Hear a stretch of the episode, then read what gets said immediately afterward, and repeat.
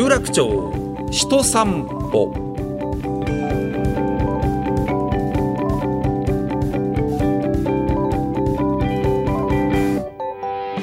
どうもラジオパーソナリティの上柳正彦です。日本放送では朝ぼらけという早朝の番組を担当しています。さてこのプログラムはポッドキャストでお送りしています。有楽町首都散歩ですね。え東京有楽町で働く方生活をする方をゲストにお迎えして有楽町について語るとともにこの街で生きる人々が思う豊かさについてお話をしていただいております、まあ、難しい質問だなと毎回思うんですけどね、えー、皆さんちゃんと答えていただいておりますよ。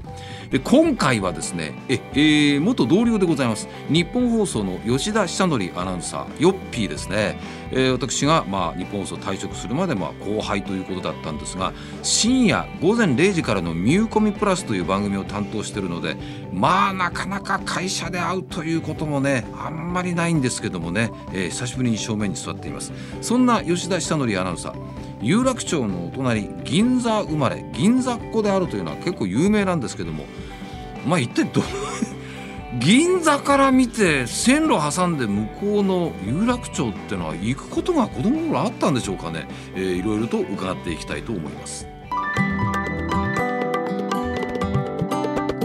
有楽町人散歩。上柳正彦がお送りしている有楽町人散歩。今日のお客様銀座生まれのこの方日本放送の吉田久典アナウンサーです。ご無沙汰してますって感じですね。そしてもうあのお客様なんてやめていただきたい いただきたいと思います。どうもご無沙汰しております。ロッピいくつになったんですか、はい、44ですよ44か。お子さんはいくつぐらいになったのかしら？うち娘が今中3です、ね、おお！そうなんですよ。本当に？はい。あそう。そんなです。もうもう立派におっちゃんなんですけど。ミューコミプラスは何年ぐらいになるんですか？見え込みプラスで2200回になるかならないかぐらいなんで週4回で年間200回10年はやらせていただいてますか？はい全身の番組入れると12時から、うんうん、あそう娘が生まれた次の日からそういう込みやってんですよ、なんかそんなんだったですよね、はい、すごい偶然だったんですけど、えー、結婚式にも私ね、はい、披露宴出席させていただきましたよ。お世話になりました。森永拓郎さんがいらっしゃったのをよく覚えてますけどね。そうですね。はい。はい、あとねやっぱりご列席の皆様がね銀座のねいい感じの旦那衆がわっといらっしゃったの覚えてますね。いい感じの旦那衆なんですかあの人やっぱりね縁がないですか。ら銀座で生まれ育った人たちがいっぱい集うっていうのはねやっぱり独特のムードあったですよ、どんなムードに見えるんですかね？まあやなんて言うんだろうな。慶応大学立教大学みたいな感じですね。なんかボーイみたいなつけたくなるような人がね。確かに。多かった感じですね。不思議にあの、えー、こう銀座で、うん、えー東大生もいなければ、うん、えー、総大生もほとんどいない変な街なんですよ。銀座で遊んでいるよ俺はずっとっていう感じの方なんですけどね。まあその中で生まれて本当銀座のど真ん中で生まれてるんですよね。そうですねもう言ってしまうと、はい、銀座の2丁目で、はい、銀座の2丁目ですよ。はい銀座の2丁目で対面小学校通ってるんですね。ここここ学区内なんで。ね学区内ですよ。それはもうそうですよ。はい、対面小学校って住所的には有楽町じゃないんですよね。えっと中央区銀座6丁目の、ね、そうですよね。はい、でもうギリギリ挟んでちょっと行くと有楽町になるんですけども、ええ、銀座っ子にとってですね。えん？有楽町っていうのは行く必要のある街だったんですか？あの有楽町は、うん JR の駅は有楽町なんですよ。はい、有楽町ですね。僕らは。はい。そうすると JR に乗ることがあるとなると、はい、ほぼ100%有楽町に来るという。はい。ただ基本的に昔はオフィス街が中心ですからそうですね、ええ、まあ東方関係のね、えー、演芸場があったりとかですね、ええ、そう劇場もあって映画館もあったとは思うんですが、うん、そうですね。行って何かするなんてことあったんですか？電車乗る以外で。電車乗る以外でも、はい、なんだかんだで行かない、うん週はないぐらいには来てるんじゃないですかね。なんだかんだ。例えばうちは、はい、えっとあのじいさんばあさんと、はい、えー、うちの両親と、はい、兄弟3人。はい、えーと、ものすごい狭いところに7人でぎゅうぎゅうで住んでるみたいな感じなんですよ。あのもう言ってしまうとこうあの貸しビルがもう昭和30年代から今でも、うん、今でも同じ建物ですからねうち。あ、えー、建て直しないんですか？建て直しないです。もううちの親父がもう東京オリンピックが終わるまでは建設費が高いからやるのがバカバカしい、えー、うちはそんな急ぐことではないないと。言って、えー、東京オリンピックいつまでもやんないから、えーどうすんのかなって思いながら。ああそうか。今回のね東京オリンピックを機にと、とかしばらくしてからもう建設会社の仕事がなくなってからそこにつけ込もうみたいなことをああ私は言ってたんですけどそれもどうするつもりなんだろうねみたいな。そういうところにもオリンピックが延期になってる影響があるんですね。結局まあ何にもしないで本当にうちのそのじいさんが戦後しばらくしてから建てた時の建物のまま今でもまあぎゅうぎゅうにその中にマンションみたいな部屋作って住んでるんですけど。はい。えーでそれでで有楽町に行くとなると、えーうちはその一緒に住んでた、えーばあさんとん。うちの母親が両方とも宝塚が大好きなんですよ。ああはあ塚ファンなんですよ。あええなので、えーどっちかは、えー毎月必ずその有楽町の宝塚劇場に行ってるんですよ。あえあでそうなると男3人しかいないからつまんないわって言いながらは、えー誰かは連れて行かれるという。ああ一緒に行くわけね。行きますね。ええはあはあはあ僕だ大地真央さんとか見てるんですよ。本当に。あ、あこれそういうのやっぱりこう話してると思い出しますね。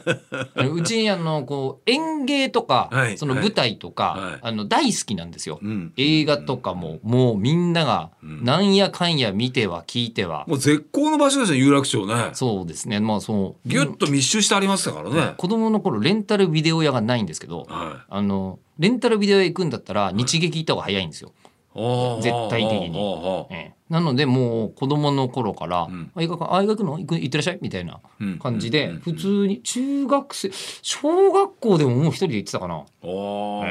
小中学生で当たり前に一人で映画を見に行ったりしてるんでうんうんこの辺もうほんと散々映画落語宝塚えーみたいなものはうん。もうザクザク見てますね。うん、だからあの僕より上の世代の随筆家の人みたいな生活をしてるわけですよね。あそうですね。で日劇で映画を見てね、はい。東宝でちょっと落語を見てあという。の。新章文楽には間に合ってないんですけど 新潮とか古参は間に合ってますから。ああ、そういう有楽町で見てるんですね。そうですね。見てますね。辰巳龍太郎の新国劇を見たことがあります。ええ。多分もうもうおそらく30代以下には一人もいないんじゃないかみたいな、そうでしょうね。はい。ええ。そうでしょうね。ええ。みたいなことを散々してたので、うんあの映画演劇を見るとなると、うん。お有楽町のそのガード下、ん。まあてかまあ、いけないんだけどねって言いながら、ん。えー小学校は制服なんですよ対面小学校って。そうですね。あのアルマーニだなんだっていそうそう制服問題。ちょっと話題になりましたけど、どその前から制服ねありましたもんね。同じですからねデザイン、うん。あの子たちがね銀座の本屋とかで遊んでんですよ。あ。そうですそうです。あれ本当はいけないのはヨッピーなん分かってるかもそうでしょ？めめちゃめちゃそうです、ええ。あの今だって有楽町はあのあそここうきらなんだっけ東急になっちゃったじゃない？東急プラザに。あはいはいはいはい。なっちゃったでしょ？あの、はい。こうすき家橋の交差点とか、はいはい。あそこは東芝ビルだったんですよ。東芝ビルで言いましたね、昔ね。でそこ。のあの東芝ビルの中にあのね朝日屋書店が入ってて、ええ朝日屋書店でガキンチョがよく遊んでんだよ。それです。ごめんなさいそれです。そのガキンあんたかそのガキンチョです。僕は、ええ。でそこに行って、えー東芝ビルのトイレとかでダメだけどねって言って着替えて宝塚に連れて行かれたりとかするはあはあ。そういう感じですねであとねそうだ眼科がはい。梶橋眼科っていうのが確かあったはずです名車さん梶橋ですもん。地名がもうあれですよね。梶橋ってあの都庁が当時今東京国際フォーラムは昔はい都庁だったんですよ、はいはい。であそこの近くに、んえー普通の内科とかは銀座サイド歯医者さんも銀座にあるところ行くんですけど、うんうん田中先生と松山先生だったな、うんえー眼科だけないんで、うん行くとしたら梶橋だったはずです。梶橋まで。ええでいうような感じなので、うんいますねずっと。あのだから割と当時からずっと有楽町の変遷みたいなものをね、はい。それこそ入社してまた有楽町に通うわけですから見てると今ねこの番組のディレクターがですね昔から有楽町の駅前でよくあのテレビのおインタビューってあったんですかって聞かれてえないよ。あんな広場はないもん昔って話ですよイね。メージはね金網私の有楽町のはい。今の交通会館側のはい。出入り口のイメージは金網があってえーなんか駐車場がものすごく整備するつもりがないまま放置されてるイメージ。どの辺ですか？それは。えー都庁の関係のゆあの駐車場とか？そうじゃなくて？あのレバンテってあってレバンってありました。牡蠣料理の有名なね。そうそうそうそう、は子供だと入っちゃいけないんですけど、うん。なんかこうもううん洋館みたいな感じなんですよね、うん。えー西洋のレンガ造りの外壁でね。えー日本放送のベテランの方が中で生ビール夕方飲んでるんです。よありそうですね。今に哲夫さんとか。あもうまさに。ってことですよね。まさにそうです。今に哲夫さんがあそこでビール飲むの好きなありそうありそうあとは NHK から昔その日本放送開局の頃に移ってこられたようなディレクターの方々ね。あー。もう話すると怒られちゃうっていうような人たちがこうたむろってるのを見てましたね。で。僕はそこをこうあの小中学生の頃に映画のパンフレットを小脇に抱えて歩いているはあ少年だったと思うんですけどね。そうかあの辺ってあの整備をする前ですね。いろいろ整備が。壊したい壊したいなんかしてという。あのまだあの今みたいに広場にするのかどうなの、みたいなのも多分結論も出てないから、うん。みたいな時に子供時代を僕は多分過ごしてるんですよ、ね、じゃあそれマリオンの前ということですよねきっとね。マリオンができる前という。マリオンができたのも覚えてます。マリオンは小学5年か6年の時にできて、ええ。でマリオンがどんなものであるかっていう冊子が対名称に配られた覚えがあるぞ、ええ。ありますね確か。このような店がありこのような構造になっていってと。そうですね。えーだけどあの君たちはそこに制服を着ていかないようにねなんてこと言われたんだろうねまあ言うんですすけど、あのその辺が下町の小学校っていうか、まあみんなあのはい。一応制服のまま行っちゃいけないよ以上みたいな感じで、どうせ行くんだろっていうあ言外にみんなが言っててでも先生があの国立なんでそうしょっちゅう入れ替わるんですけど、うん。あのたまに来る先生が初めのうち何らかの文化的なショックにびっくりするんですよ。何にびっくりするんですか、こいつらはこれが当たり前なのかって 例えば何でしょうかね、あもうあのなんですかもう終わった後に、ええ。ーどこかで着替えて何かをしに行ってしまう子たちばかりだというのが、まずびっまあ、家帰ったってそんなに時間かかるわけじゃないんですけど子子供だとそこまでに引っかかるところがいっぱいありすぎますから。うん。うん。なのでまあそれが当たり前みたいな。でもただそれもん。うちのばあちゃんの話とかを聞くとはいはい。まだいい方ですよ、はあはあ。えーうちのばあちゃん昭和2年生まれなんですね。おーええはあ。で昭和2年生まれで、えー対面小学校に通ってたんですよ。戦前の銀座有楽町界隈をご存知なわけですよね、すごいですよ。言うことが、はい。もうほとんど自分以外は新橋の置屋の子供だったって言ってましたからはあ、置屋というのは分かりますかね？芸者衆さんなんかがね、えーお座敷に上がる前にそういうところでね、ええ。こういろいろあそこはあとは地域なさいこっち行きなさいというところがいっぱいあったんですね。マネジメントオフィスです。マネそうマネージメントオフィスですね、芸者さんのね。で。しかもあのこの芸者さんになるためにははあ。小さな子供の頃から、んえーこうこちらの置屋さんの方に修行に出なきゃいけないから、えーいろんな地方から集められて小学校に通う年の子たち、んえーがあのこう来るんだけど、その置屋のマネジメントオフィスの、はあ。えーちゃんと後継ぎのお子さんたちは、はあ。えーこう車で来ると引かれて車夫の人にこうやって人力車でしょ？人力車で来る。えー。あで人力車あで。そうそう。あののねいいとこの子は人力車を使って学校に通っていたって聞いたことありますね。そうです。で通ってきてでもそうじゃない普通の子たちはもうむしろこうもう裸足や草履で来るみたいな、あえーやつがあって、えーで究極なのが普通の小区立の小学校ですよあの新橋で東踊りって今でも続いてますやってますね、えー新橋演舞場でしたっけね。もうすごいもう大お祭りがあはい、東踊りって書くのかな？あそうですそうです、ね？えーの時になると、はい。えークラスで出席するやつが2人なんで、えーもう学校がもういいやんないっつって、えー初めから休んでんだけどやってることになってるみたいな。のがあの下町の区立の小学校のありそうな話ですね。じゃあおばあちゃまはあはい。れですね、あの銀座も、はい。そして有楽町の駅界隈もあの激しい空襲をねあもうもうもうもう。受けてるわけですよ。よく言いますよこれはやっぱり体験してらっしゃるわけですか？子供の頃にあ、ー。えー僕らはこうファミコンとか来るじゃないですか、ええ。ファミコンを見ると、もう大体当時はこうシューティングゲームって言って、うんうん。こうあの自分で戦闘機使って相手を撃ち落とすようなゲームばっかりなんですよ、うんうんそれを見るたびに必ずばあちゃんが、まあ、私空襲に受けてるからねっていうのを、えーあの自慢なんだかなんだか分かんないけど延々を余裕たっぷりで言い続けるみたいなことなのでこの辺の焼け野原になってる写真とかは、はい。うちの実家結構ありますよ。あありますそうです。か。残ってます。ご実家のあのじゃあビルは、はい。えっ、とその前の感じだったわけですね。まだね。えっときっとね。うちはですね昭和あーその昭和どころかどれぐらいだ、えっとね一番調べると完成年間ぐらいまで遡れるはずなんですよね。完成年間。完成年間ぐらいか。ら同じとこ住んでるんですずっと。で住んでて。で戦争の前は全然こうあの建ててないわけです。当然ビルなんか建てるうん、まあ時代じゃないから、平屋と木造の平屋がざっと並んでたでしょうねきっとね。えそうそうですそうです、で平屋が並んでる中で、で戦争で焼けたりもしてるし、で戦争直後また普通のもう掘ったて小屋みたいなの建てて、うち雀荘やってるんですよねしばらくね。はあ。でだからうち子供の頃に行くとこうもう背の部分が竹になってる竹の麻雀牌がうん。うん。うん。めめものすごい数出てくるですけど。でそこにでビル建てたの30年代のはずだから、えーもう見た感じが植木仁が勤めてるビルの感じなんですよ。ああな昔のね植木久さんが、に日本無責任時代みたいな、あー。ような時代のビルのまま今でも使ってますけどね。でそういうところでずっと見てたんで、そうねだからもうあの死ぬまでにやんなきゃいけないなと思ってるのはあのばあちゃんが、あの一番昔からもう自分そのばあちゃんが亡くなる前にすごい数のノートを書き残してるんですよ。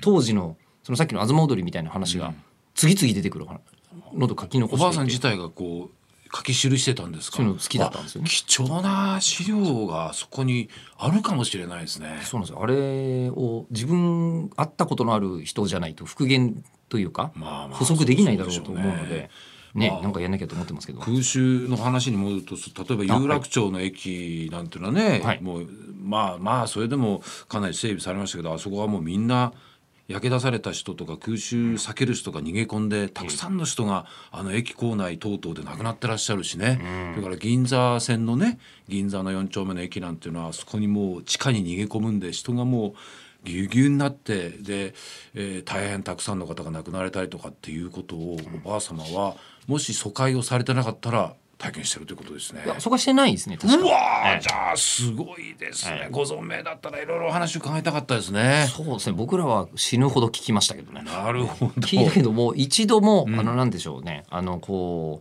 うなんだろうな悲しげに言わない。なるほど。それがまた、うーん。なんかね東京っぽいというかそうでしょうね。ですねなんかね。そうでしょうね、うん。大変だったんだからもあそうそうそうそうです。だらはねそうやってやってるけど、うんみたいなね。え。へえさて銀座で生まれ育って有楽町にずーっと足を運んで毎日毎日生放送やってる吉田アナウンサーですけれどもどうですかね、えーこの吉田アナウンサーにとってですねこの豊かさみたいなものねちょっとこれ皆さんに伺ってるんですよ。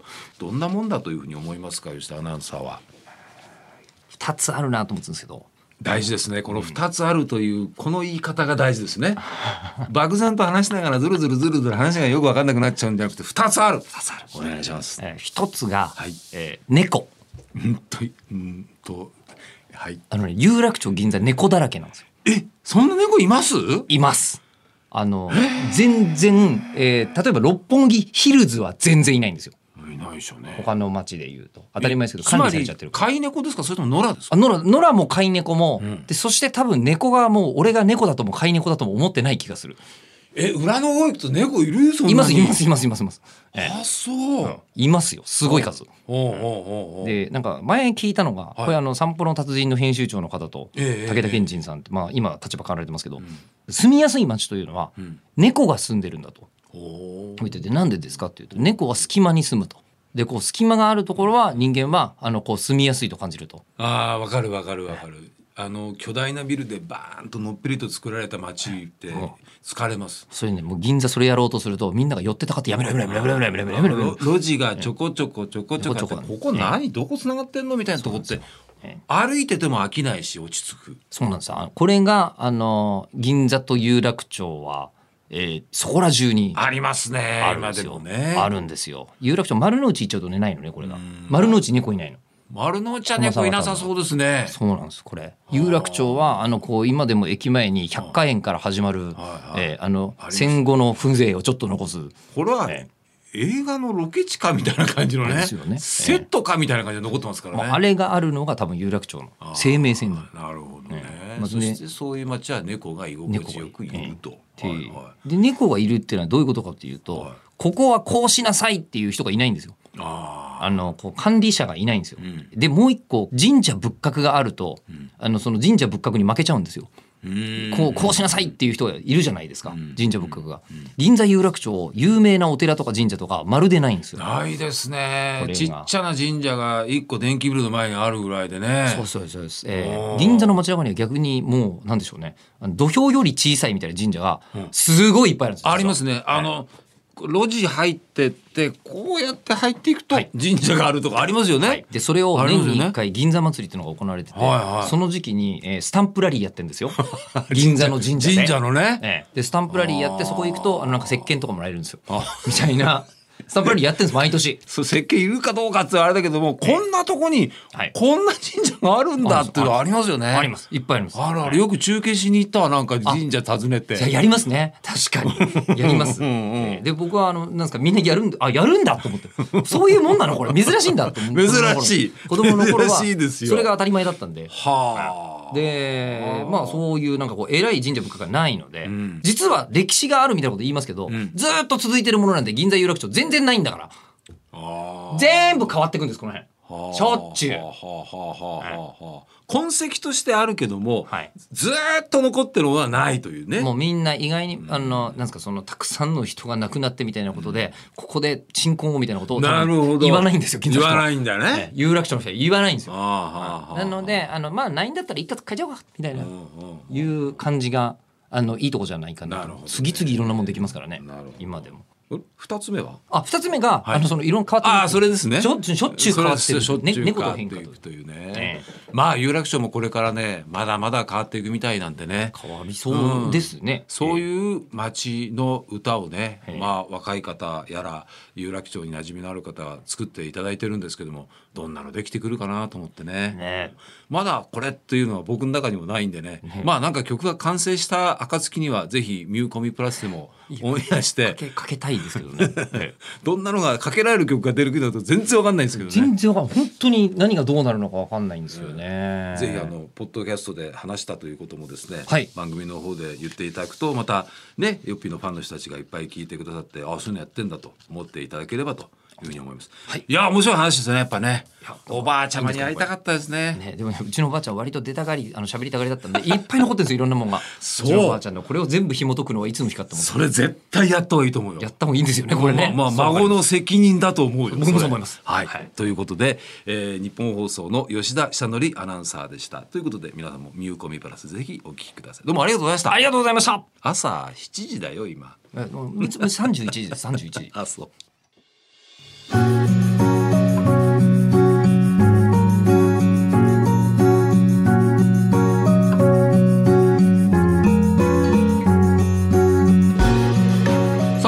にお別れの時間ですね。日本放送吉田久典アナウンサーヨッピーにお話ね聞きましたけど面白かったですね。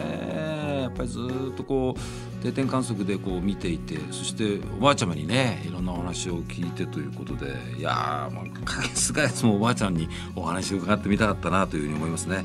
あとやっぱ話のポイントは2つありますというこういう話し方を私もこれからやっていかなきゃなと思いましたね。話がだらだらついていくんだ俺は。本当に。ということでこの吉田アナウンサーがパーソナリティを担当しているラジオ番組「ミューコミプラス」月曜から木曜深夜0時から日本放送で放送中ですね。まあ音楽の話やらもうね、えー漫画の話エンタメの話満載でございます。ぜひお聴きください。そしてこの有楽町の街の新しいテーマソングを生み出すための企画有楽町歌作り計画。2020年の7月31日ですからね。もうね、えーちょっと7月入ってますんでね、えー金曜日まで楽曲のエントリーね募集しています。7月31日金曜日。詳しいことは有楽町歌作り計画の公式ホームページをご覧ください。なんてだって、えー賞金100万円ですからね。はい、日本放送のホームページのバナーからもリンクしています。お時間です。次はどなたのどんなお話が伺えるでしょうか。楽しみです。お相手上柳正彦でした。